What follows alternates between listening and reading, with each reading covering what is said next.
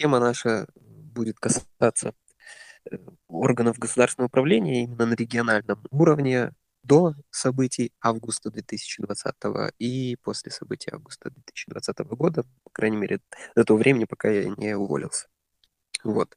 И прежде чем начать разговор об этом, надо немножко погрузиться в контекст нашего государственного устройства до того, как началась наша, скажем так, революция 2020 года. Дело в том, что сама система государственного устройства в Беларуси, она ну, отличалась такой особой централизованностью, даже на региональном уровне. И говорить о самостоятельности местных органов власти, в которых я работал, не приходится. То есть, да, у них были какие-то определенные возможности принятия решений на своем уровне, однако они не могли идти либо в противоречие, либо э, в разрез с тем, что происходило на уровне государственного управления, то, что шло из Минска, все приказы, поручения, указы и прочее. Поэтому самостоятельности большой на самом деле у местных органов власти не существовало. И эта централизованность очень сильно сказывалась на принятии решений как руководителями местных органов, так и чиновниками среднего звена, которым я, например, являлся. То есть какая-то инициатива, какие-то новые идеи, они, в общем-то, если и не э, зарубались на корню, ну, не поощрялись скажем так. То есть было необходимо выполнять те поручения, которые шли, э, скажем так, с уровня с уровня сверху. Это главная задача всех чиновников. Вот эта несамостоятельность местных органов, к этому еще добавлялся такой фактор, как формальное существование представительских органов. То есть существовали городские советы депутатов, да, областные советы депутатов, сельские советы депутатов. По сути, своей никакой функции не выполняли. Это были такие органы, которые обслуживали исполнительную власть. То есть решение исполкомов, да, формирование бюджетов, оно э, принималось там на заседаниях э, советов депутатов, но по сути все было уже решено просто люди поднимали руки там, да, или нажимали кнопки. То есть, по сути, это были такие органы, которые не выполняли свои непосредственные функции. И вот это срастание исполнительных и представительских органов власти, оно позволяло исполкому ну, фактически контролировать э, всю власть в, том или ином регионе. И во главе этого контроля да, стоял, естественно, руководитель на уровне области. Это председатель облсполкома, мы их называли губернаторы а на уровне райисполкомов это председатели райисполкомов. Ну, в городах еще их мэры называют, хотя, как мы знаем, что это не совсем так. Это все-таки председатели. Относительно этого уровень принятия самых главных решений, он как раз-таки касался э, губернаторов, мэров и председателей райисполкомов. То есть чиновники уровнем пониже, они просто исключительно были исполнители такие, ну, не то чтобы обслуживающий персонал, просто инструмент для того, чтобы выполнять те или иные поручения высшего руководства. То есть это винтики системы. И это тоже откладывало такой определенный отпечаток на мотивацию этих людей, на их отношение к гражданам, которые к ним обращались. Несмотря на это, вот на, этот контекст, еще, наверное, важно понимать, что чиновники, как бы не было, это срез общества. Это абсолютно разные люди, э, которые росли в разных семьях, получили разное образование. Да, профессиональная деформация со временем, конечно, у многих происходила. Но в целом это действительно абсолютно разные люди со своими ценностями, подходами к жизни. И вывести какой-то определенный образ белорусского чиновника на самом деле, особенно на таком среднем уровне исполнительском, достаточно сложно. Но стоит отметить, что немалая часть это все-таки профессионалы. И специалисты, которые знают свое дело, знают законодательство, знают, как так или иначе выстраивать отношения с гражданами, выстраивать отношения там, с другими структурами.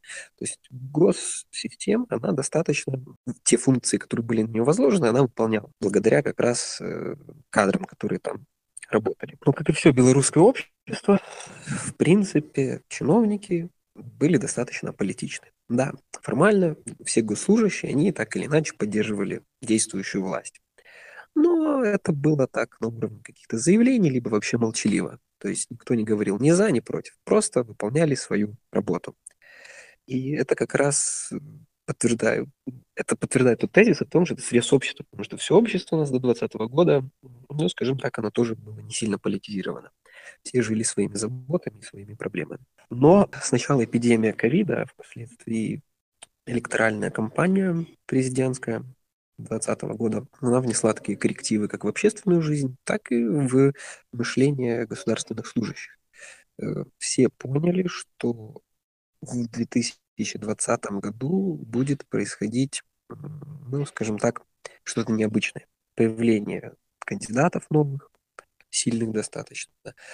Э, то, как происходил сбор подписей, вообще в целом, как проводилась подготовка к выборам, ну, указывала на это как минимум. Плюс общественное настроение. Работая с гражданами, э, там, когда ездишь на приемы граждан, да, общаешься с людьми, видно, что как-то вот общественная жизнь начинала бурлить. Это факт. И еще наложился на эту всю историю ковид, который очень сильно подкосил даже веру работников, как о них заботятся э, и вообще что происходит. Это э, тоже один из факторов. И люди продолжали выполнять свою работу, продолжали писать письма, делать документы, выполнять поручения, то есть никакой там речи не шло ни о остановке работы, но при этом все ждали, что же будет что же произойдет после выборов, потому что было понятно, что будет что-то не, необычно.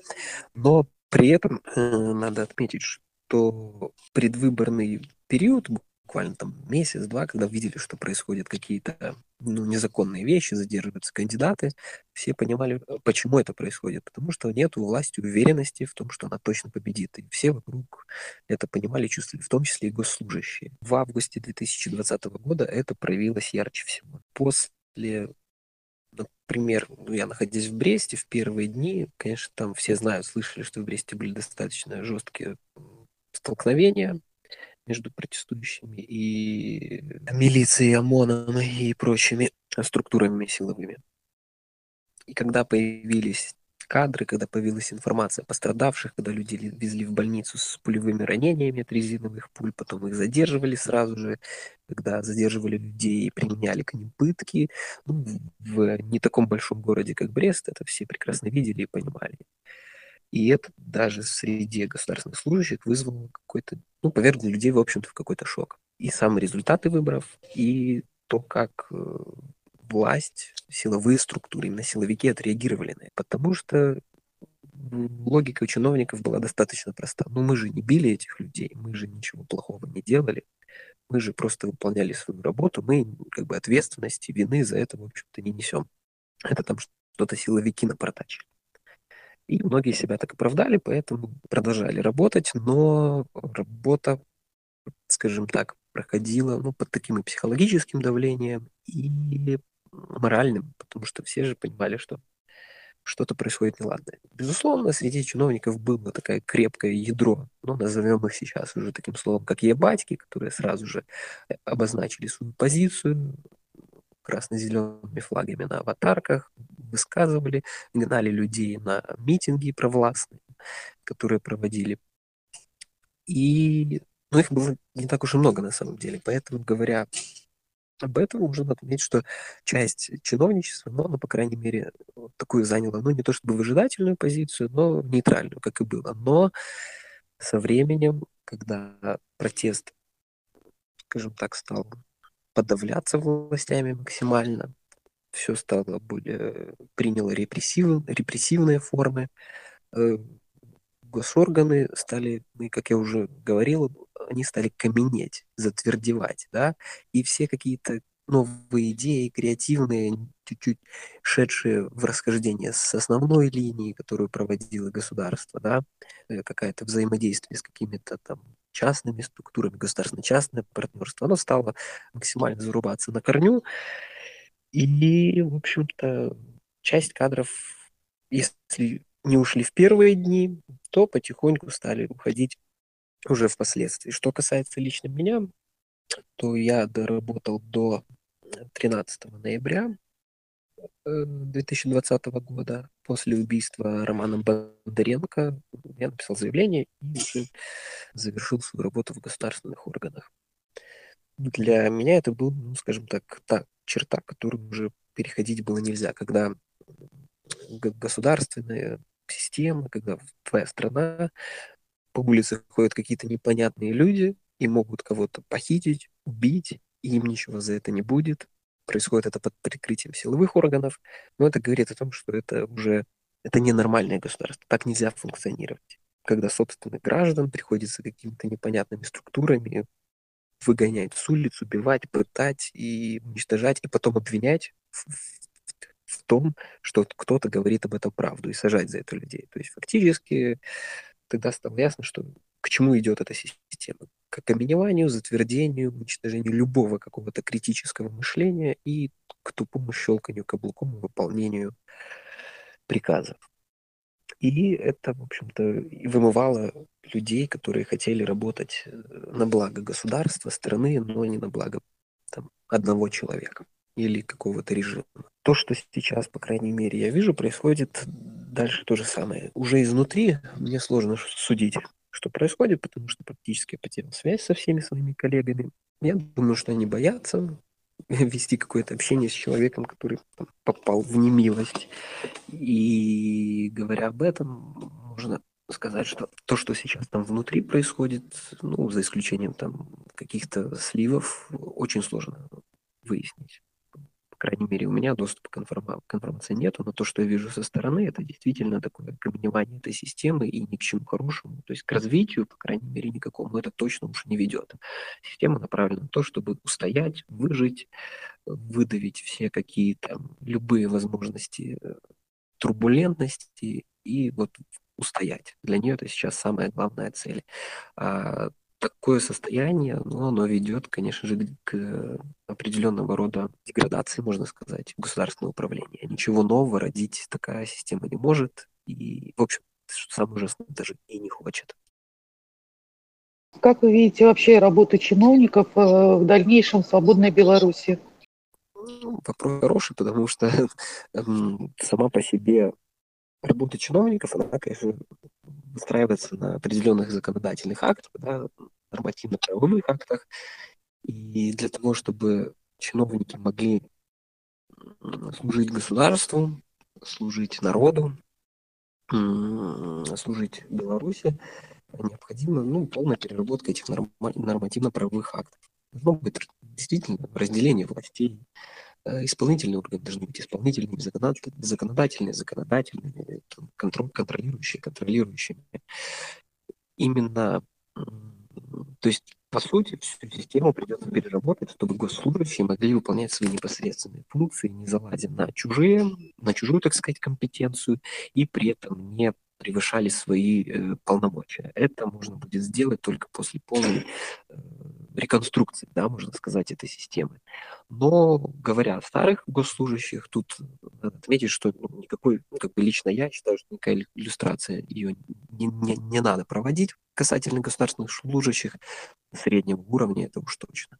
Там может быть какие-то высшие должностные лица, которые повинны в преступлениях, это надо, конечно, рассматривать отдельно, но по сути сам госаппарат, его одним днем, да, грубо говоря, всех уволить, ну, нельзя, невозможно. Государство тогда просто-напросто не сможет функционировать.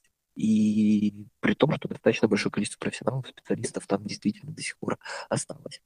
Ну и говоря о том, что уже в Новой Беларуси, если удастся законодательными актами построить такое, скажем так, попытаться, по крайней мере, демократическое общество и такую систему, то госслужащий это должно быть недостаточно серьезная проверка при попадании на эту работу. Она и сейчас происходит, но не идеологическая, а именно профессиональная. То есть это должны быть лучшие кадры, работа должна быть престижная, потому что именно от качества госуправления, в общем-то, и во многом э, зависит то, как, куда пойдет дальше наша Беларусь.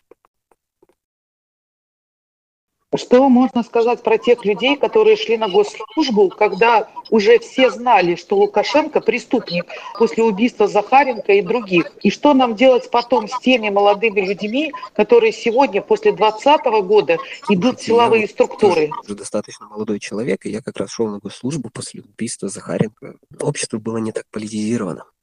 Мы, возможно, закрывали глаза на эти вещи. Большая часть общества. Сколько людей выходило, сколько людей говорило об этом? Ну, достаточно немного.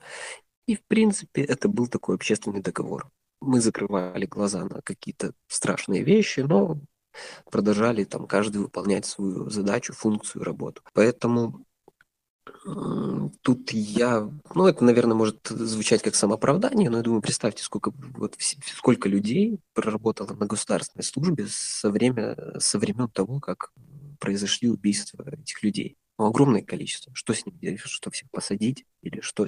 Это ну, достаточно э, больной вопрос. Поэтому я все-таки склонен считать, что Лукашенко преступником большинство белорусов стали считать именно только с 2020 года. Это не его заслуга и не, не, и не вина белорусского общества. Но это была такая молчаливая договоренность. Да? Он нам что-то давал, обществу, общество это принимало, потому что, может, было где-то политически незрело, потому что, может быть, снимало с себя ответственность, потому что, может быть, было не готово, но факт остается фактом. Людей, которые понимали, что это он настоящий преступник, убийца и, и там, диктатор, ну, было не так уж и много. Вот. А что касается силовиков, ну, после 2020 года идти в силовые органы, мне кажется, это очень странная история. То есть нормальный человек явно туда не должен идти Если человек идет после августа 2020 года, устраивает в силовые органы, уже прекрасно понимает, что возможно наступит момент, когда ему придет бить, стрелять э, своих граждан. Это значит, у людей что-то не совсем в порядке с моральными и ценностными ориентирами. Як вы лічыце Россия пагражае незалежнасці нашай да, краіны? Я лічу, што гэта так. На, на дадзены момант Россия гэта такая імперская дзяржава, якая свае імперскія амбіцыі нікуды не схавала і падаўжае фактычна экспансію, нам кажа аб гэтым і кейс Украіны, сітуацыя, якая ў краіне Крым да, і Донбас і увогуле палітыка крамля на дадзены момант ну она такая нью імперская да, кажучы таму гэтыя фантомныя імперскія болі яны будуць яшчэ ну я лічу доўгі час рассею крыху так уводзіць у адводзіць ад цывілізованага свету. Вось калі яна пазбавіцца ад гэтых фантомных болей ад гэтай імперскасці тады можа быць штосьці зменіцца. Але цяпер яе жаданне увогуле гэта ну як пісаў у сваім там артыкуле Пуін што Украіны няма то то бок і беларусі ў яго поглядзе ну навогул я лічу таксама няма што гэта не краіна это так штучная штучная дзяржава якой не павінна быць ні Украіны не Беларусі. Таму а гэта нішто іншае як пагроза нашай незалежнасці і нашай дзяржаўнасці. Але беларускі народ беларуская нацыя яны ўжо сталі суб'ектнымі там я лічу што пры пры ўсіх пагрозах ну мы застанемся незалежными, застанемся Республикой Беларусь.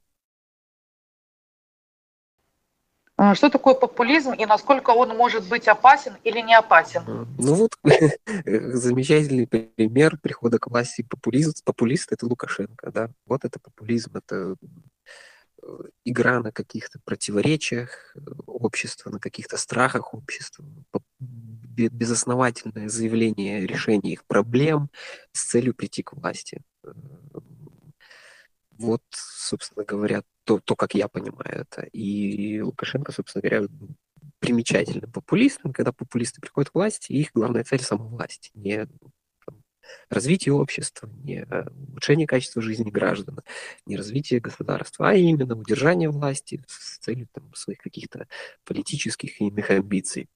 И он очень опасен, потому что даже в переходные периоды даже если мы в ближайшее время резко сможем одолеть э, режим, то в этот период будет очень опасно не повестись на какую-то игру каких-то популистов, которые скажут, мы решим все ваши проблемы, только дайте нам больше полномочий, больше возможностей, и можем вернуться, откатиться назад. Поэтому тут надо не верить как раз тем самым популистам, которые будут обещать решить все вопросы, э, которые против всего плохого и за все хорошее. Так не было. Как его распознать ну, как и я уже не говорил, вот, на него? Первое, что надо услышать, это вот, когда за все хорошее против всего плохого, когда нет никаких негативных моментов, когда не, при, не предупреждают об этих негативных моментах и просят больше полномочий, вот тут уже надо начинать улавливать эти нотки, что вот это уже попахивает популизмом. Потому что когда говорят, что все будет хорошо, все будет замечательно, только дайте мне власть, вот это уже его первые следы. Плюс игра вот на таких противоречиях общества, страхах, да, что вот там, придут там, разберут заводы, да, разгонят рабочих, уволят, там все с голоду начнут помирать, и прочее, прочее, прочее. Это безосновательные какие-то вообще вещи. То есть лучшая борьба против популизма и политических таких авантюристов – это ну, наука, образование. Чем люди образованнее, тем сложнее они ведутся на эти популистические высказывания. Согласны ли вы с утверждением, что коммунистическая идеология должна быть Я запрещена в Новой Беларуси? Я склонен э, к тому, что необходимо общественное обсуждение. Общественное обсуждение, участие всех слоев общества. Мое личное мнение э, таково, что резкого слома, прям жесткого запрета, декоммунизации сходу нельзя делать, ну, потому что потрясение будет все-таки для кого-то. Хотя я думаю, что со временем общество к этому будет уже готово. Но если это и делать, то плавно, постепенно, с разъяснением, э, с работой с гражданами. Но сама по себе идея коммунизма в той, в той форме, в которой она у нас, ну, она, конечно, себя дискредитирована. Э, можете ли предложить механизм отбора чиновников, э, который будет служить людям, а не себе Я или думаю, хозяину? Что в Новой Беларуси, демократической, свободной, независимой Беларуси, попадание на госслужбу будет сопряжено с какими-то, э, во-первых, нормальной рекрутацией, да, и, во-вторых, с каким-то государственным экзаменом. И этот госэкзамен как раз-таки сможет позволить отсеять некомпетентных людей, а уже с морально-этической точки зрения, ну, человека просканировать, э, я думаю, невозможно. Это уже будет видно по ходу работы. Если человек себя будет дискредитировать или работать не на благо Беларуси, то его руководитель будет иметь право его уволить. Я думаю, что в ходе работы это все проявится все равно. Вопрос, какие возрастные рамки должны быть для отбора на госслужбу? Ну, сейчас я, насколько помню, честно, закон о госслужбе сейчас не буду поднимать. Насколько я помню, можно после университета еще там два года, по-моему, должен быть опыт какой-то работы, или три года, и идти на госслужбу. То есть, в принципе, там, сколько это, 24 года, наверное, 23-24 года можно идти на государственную службу на начальной стадии, на, на старте карьеры, там, как главным специалистом или специалистом какого-нибудь местного органа власти, почему, в принципе, нет. То есть я не думаю, что надо там повышать этот порог.